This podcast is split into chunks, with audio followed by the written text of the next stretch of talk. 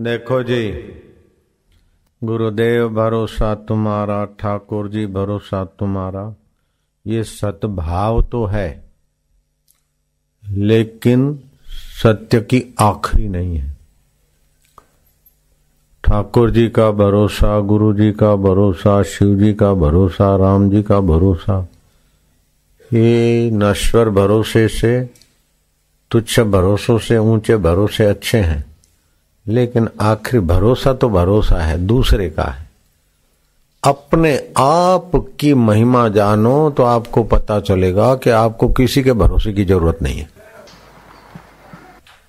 क्योंकि आप अमिट हो, अमर हो, चेतन हो, आपको भगवान भी नहीं मिटा सकते मार सकते। आप भरोसे मांगते रहो थोड़े दिन के लिए, लेकिन आखिरी में आपके भरोसे से ही दुनिया दिखती है। आप नहीं है तो दुनिया ही नहीं है। क्या ख्याल है? ऐसी कौन सी घड़ी है कि आप नहीं है? बताओ। मरने के बाद भी आप है? दुख को देखने वाले भी आप हैं, सुख को देखने वाले भी आप हैं। और भरोसे दूसरे के, बाहर के भरोसे जितने, जल्दी छूटे उतना अच्छा है। देवी का भरोसा, देवता का भरोसा, गुरु का भरोसा, पैसे का भरोसा बेमानी का भरोसा नहीं। अपने आप महिमा जागो तो तुम्हारे तुम्हारे से बढ़कर और कोई है ही नहीं। तुम इतने पवित्र हो, इतने महान हो, इतने शुद्ध हो कि हज़ारों हज़ारों पाप ताप आए, गए। हज़ारों हज़ारों दुख और मौतें आई, गई। तुम्हारा बाल बाका नहीं हुआ। भरोसे बाहर के काय के ढूंढो भाई। अपने दिए आप बनो। बाहर के भरोसे। तो चिंता नहीं कर, मैं बैठा हूँ। हाँ सेठ जी, आपका भरोसा है। मैं बैठा हूँ, कोई भी ऐसी बात है, एसपी बेसपी मेरे दोस्त लगते हैं, डीआईजी तो मेरे यहाँ चक्कर काटता है, मैं बैठा हूँ। मंत्री साहब, आप तो बड़े बोले, मैं तो पूरा, पूरे राज्य का, पूरे देश का। ये हूँ। दो दिन के बाद पता चला कि वो कुर्सी चली गई साहब की। लो। वो साहब की स्मृति चली गई। अब जॉर्ज फर्नांडे गृह मंत्री थे, अब कुछ भी नहीं। ये सब ऐसा ही आपका चैतन्य अमर है, शाश्वत है। उसको किसी के भरोसे की ज़रूरत ही नहीं। आप अपने को शरीर मानते इसलिए दूसरे के भरोसे ढूंढ रहे जीव जंतुओं में भी ऐसा है। छोटा जीव बड़े का भरोसा करता, बड़े की शरण जाता है। मनुष्यों में भी ऐसा है। लेकिन सबसे बड़ा तो परमात्मा देव है। उस परमात्मा की शरण आ जाओ। ओमकार का जप करके परमात्मा में शांत हो जाओ। किसी के भरोसों की ज़रूरत नहीं है। आपका ही परमात्मा भाव जागृत हो जाए। ऐसा खुली और एकदम हितकारी बात बोलता हूँ, इसीलिए बापू हूँ। स्तोत्र पाठ जगत वार्ता से दस गुना हितकारी है। स्तोत्र पाठ उससे सौ गुना हितकारी है भगवान के नाम का रटन और उससे हज़ार गुना हितकारी है भगवान नाम गुरु से मिले अर्थ सहित। उसमें रटन करते रमन करना। और उससे दस हज़ार गुना हितकारी है भगवत जन आत्म साक्षात्कारी गुरुओं का दर्शन सानिध्य। और उनसे भी कई गुना ज़्यादा हितकारी है कि उनके अनुभव के वचनों में विश्रांति पाकर संसार को स्वप्न और देखने वाला साक्षी परमात्मा अपना ये समझ। मतलब करोड़ों गुना हितकारी हो गया। संसार के रोजी रोटे आपाधापी से दस गुना अच्छा है स्तोत्र पाठ। उससे सौ गुना अच्छा है भगवान का नाम। उससे हज़ार गुना अच्छा है दीक्षित मंत्र के अर्थ में रमण कर। और उससे दस हज़ार गुना अच्छा है आत्मवेताओं का सानिध्य। और उससे दस हज़ार गुना समय तो उतना ही, लेकिन जितना ऊँचा साधन होता है उतना कम समय में व्यक्ति महान बन जाता है। इसलिए आपादापी से समय बचाकर स्तोत्र पाठ में, स्तोत्र पाठ से समय बचाकर भगवान नाम में, भगवान नाम से समय बचाकर गुरु मंत्र में, और गुरु मंत्र का वैखरी जब से फिर कंठ में, हृदय में, अर्थ में विलय होना। और अर्थ में विलय होने से भी गुरु के तत्व में अपना अहम एकाकार करने वाला सत्संग। बहुत कम समय में बहुत ऊँची यात्रा करा देता है। गोशालक ने 500 साधुओं को, महावीर के 500 साधुओं को अपने पक्ष में कर दिया। फिर महावीर ने देखा कि तुम तो इनका भला नहीं कर सकेगा।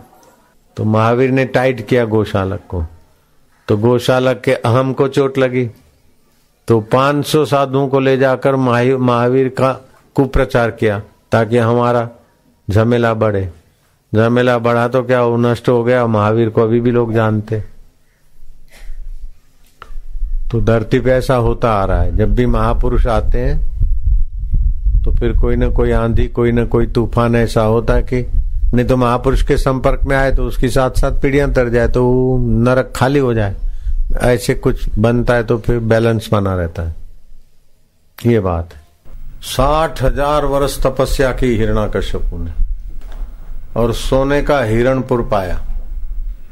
मनुष्य से न मरूं, देवता से न मरूं, दैत्य से न मरूं, राक्षस से न मरूं, गांधर्व से न मरूं, किन्नर से न मरूं, दिन को न मरूं, रात को न मरूं। अस्त्र से न मरूं शस्त्र से न मरूं। कई शक्तियाँ साठ हज़ार वर्ष तपस्या। फिर भी वासना मिट्टी नहीं। और उसी के घर में प्रहलाद भगवान का भक्त पैदा हुआ। हिरणा कश्यप कहता था कि मैं ही भगवान हूँ। तपस्या थी और सारे वरदान थे। वो बालक कहता है सब भगवान है। सब भगवत स्वरूप है। सबकी गहराई में सत चित्त आनंद स्वरूप बस रहा है इसीलिए वासुदेव भगवान वासुदेव है सब में बस रहे नर नारी का चैतन्य जो अयन है वो नारायण है सब में। हम्म, मैं ही हूँ और कोई नारायण नहीं और कोई भगवान नहीं। राजा ही प्रजा का पालन करता है। राजा ही पृथ्वीपति है। राजा ही भगवान होता है। आखिर हिरणा कश्यपु अपने बेटे को समझा के साम, दाम, दंड, भेद ये कर करा के थक गया और अति बोखला गया और बेटे को कई कष्ट दिए। लेकिन सब में नारायण है उस निष्ठा से प्रहलाद, सत्संग के बल से सम रहा। समता एक ऐसा ऊँचा दिव्य शक्ति, ब्रह्मास्त्र है। प्रहलाद की समता ने हिरणा कश्यपु के अहम की विषमता को विफल कर दिया तो बोखलाया हिरणा कश्यपु कि सब में वासुदेव है, सब में भगवान है तो ये तपा हुआ थम्बा है ना? ये भी, इसमें भी भगवान है अपने भगवान को आलिंगन कर। तो प्रहलाद की निष्ठा थी और ऐसी घटना घटनी होगी प्रहलाद ने, तपे थम्भे को। आलिंगन करना, यूँ शुरू किया तो वहाँ से धड़ धड़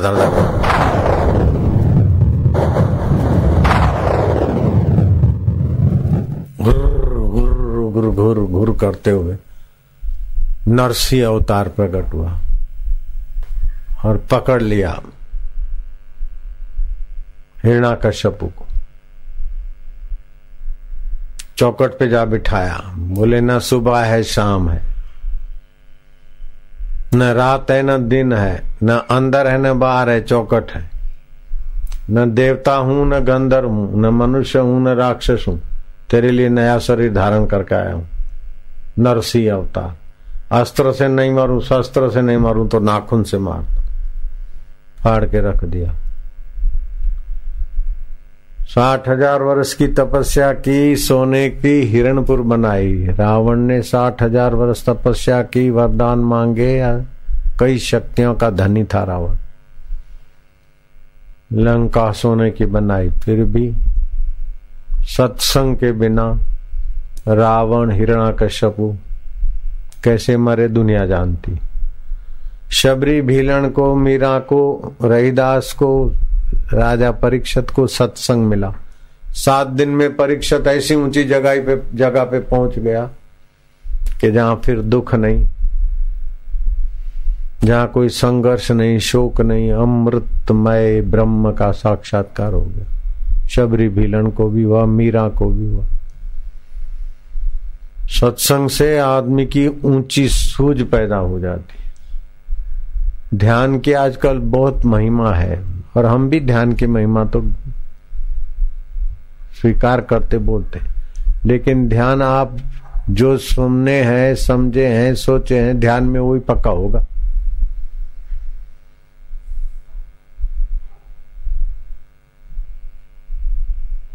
सत्संग से आपकी जो व्यक्तिगत सूझबूझ है, जगत के बारे में सूझबूझ है, या सुख के बारे में सूझबूझ है, उसका शुद्धिकरण, शुद्ध, शुद्धनीकरण करते करते आपको एक ऐसी ऊँची चीज़ बता देता है सत्संग कि बहुत जन्मों की मेहनत, बहुत जन्मों की संत खटपट पूरी हो जाती है। ये सत्संग की महिमा बताते ग्रंथों ने कहा कि वशिष्ठ जी महाराज और विश्वामित्र। विश्वामित्र राजवी पुरुष थे, बाद में तपस्या किया, इन्होंने गायत्री मंत्र में क्या शक्तियाँ खोजी। विश्वामित्र ने जैसे ब्रह्मा जी, चावल, जुआ, चावल, गेहूँ, जौ और सात्विक चीज़ें बनाई। तो विश्वामित्र ने तपस्या करके बाजरा, मक्का और ज्वार बनाई। नारियल बनाए विश्वामित्र ने। ऐसी शक्ति के धनी थे तपस्या करके। तो वशिष्ठ जी महाराज के पास विश्वामित्र आए। विश्वामित्र के पास वशिष्ठ जी गए। तो वशिष्ठ जी पहले के जमाने में कोई विदाई देते, न तो अभी रुपया, पैसा, चीज़, वस्तु देते। पहले तपस्या देते कि मैं दो वर्ष की तपस्या आपको विदाई में स्वागत में देता हूँ। मेरे चार वर्ष का पुण्य फल आपको भेंट देता हूँ, स्वीकार कर। तो विश्वामित्र ने साठ हज़ार वर्ष तपस्या वशिष्ठ जी को विदाई में, मेहमान को विदाई देते ना, भेंट दिया।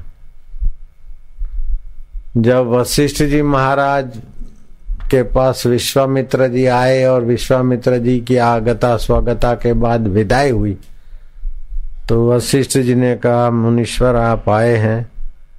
तो विदाई की वेला पे मैं दो क्षण मेरे सत्संग के आपको भेंट देता हूँ। हमने साठ हज़ार वर्ष तपस्या दी और तुम दो क्षण सत्संग दे रहे बोले, मुनीश्वर, साठ हज़ार वर्ष तपस्या से भी सत्य स्वरूप ब्रह्म का ज्ञान ऊँचा है। कैसे ऊँचा है हम नहीं मानते। चलो निर्णायक। ब्रह्मा जी से निर्णय करें दोनों के पास शक्तियाँ, सिद्धियाँ थी। ब्रह्मलोक में गए।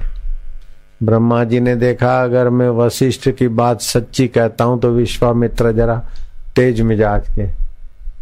गुस्से में आ जाएँगे, नाराज़ हो जाएँगे। बोलेंगे पक्षपात करते हो। निर्णय तब देना चाहिए जब दोनों पक्ष हमारी बात स्वीकार कर रहे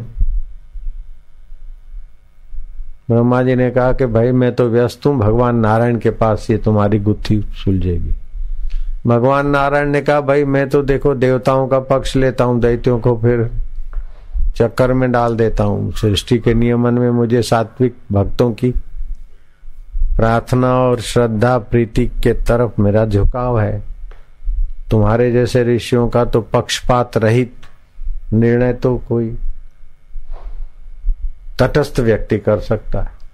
नारायण ने सोचा, मैं काय को विरोध मोल लू? शिव जी के पास भेज दिया। शिव जी ने कहा, भाई, हम तो देखो उगड़दानी है भोलेनाथ। तुम ऐसा करो, शेष के पास चले जाओ।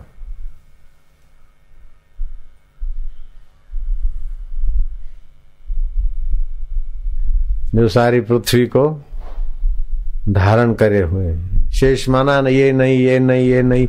सब नहीं होते हुए भी जो है, शेष बच गए। जागृत जागृत की वस्तु नहीं है, स्वप्न स्वप्न की वस्तु नहीं है, गहरी नींद और गहरी नींद की अवस्था नहीं है। फिर भी जो शेष रहता है, वो पर ब्रह्म, परमात्मा, चैतन्य। और वही शेष सत्ता पृथ्वी को गुरुत्व आकर्षण नियम, जो भी नियम हो शेष सत्ता के उदाहरण कर।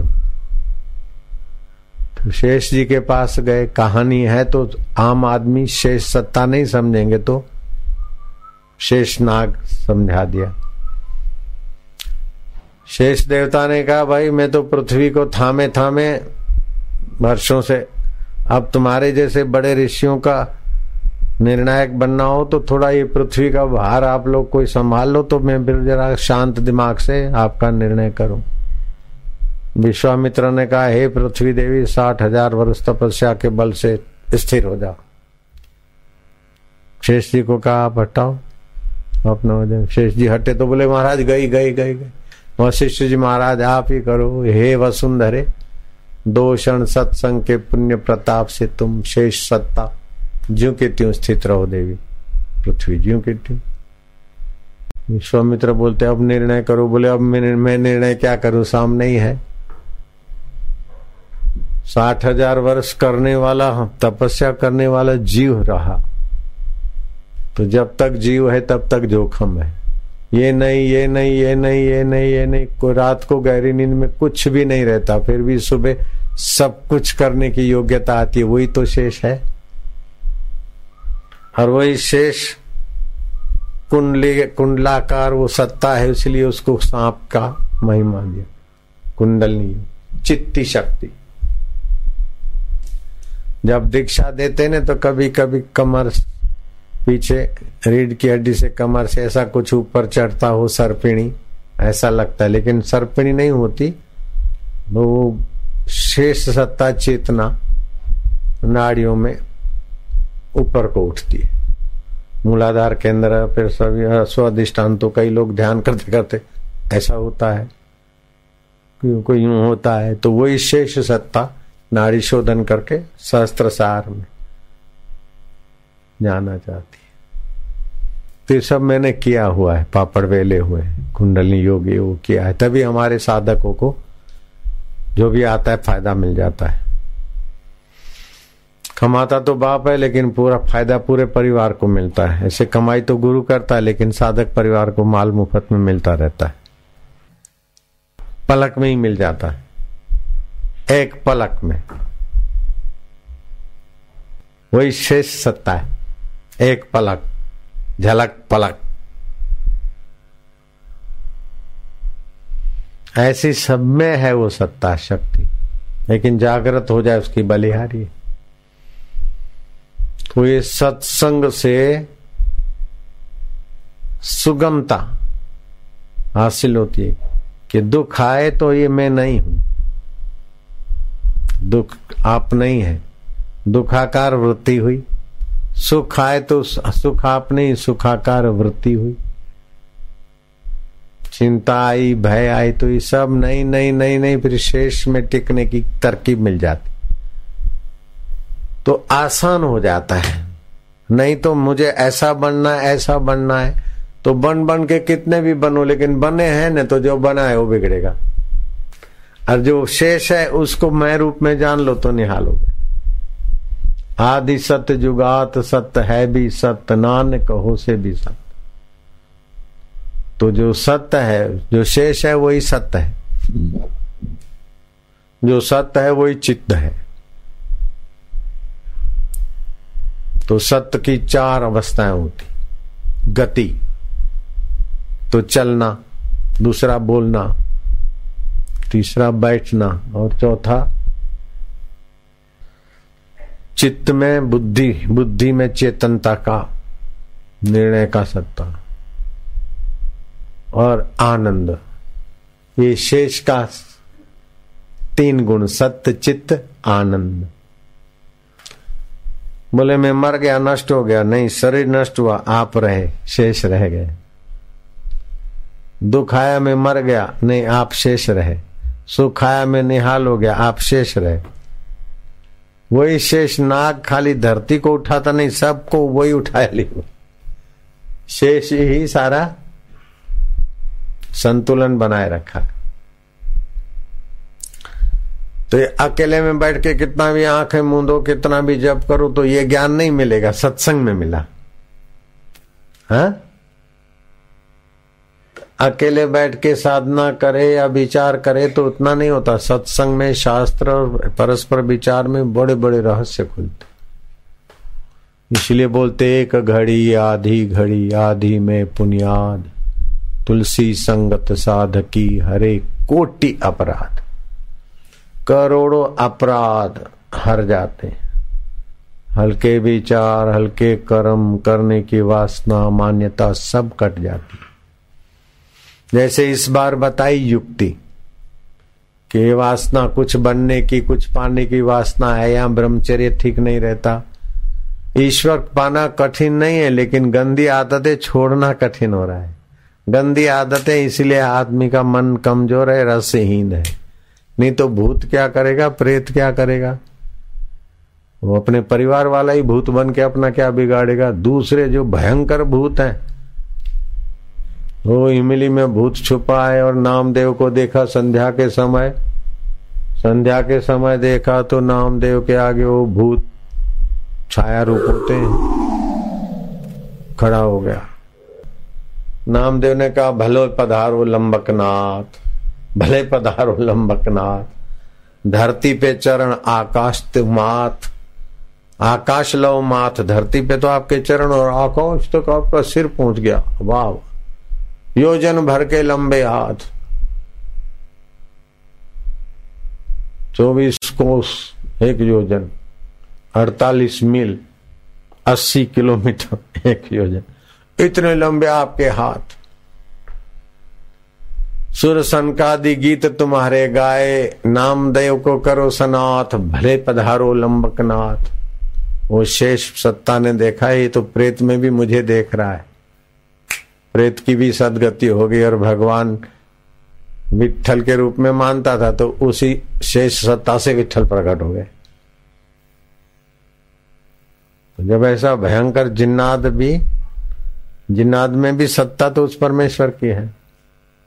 तो कुटुंबी भी जो भूत प्रेत बन गया है तो उसमें भी है, लेकिन वो अपनी निष्ठा नहीं है ना। सब वासुदेव है, सब विठल है। इसलिए फिर भूत प्रेत का प्रभाव अपने पर हावी हो जाता है। नहीं तो ओम ओम, सब परमात्मा ही है, सब वासुदेव है, सब वासुदेव। एकदम कल्याण। दूर का सोच के अपना शेष सत्ता में आराम पाया करे।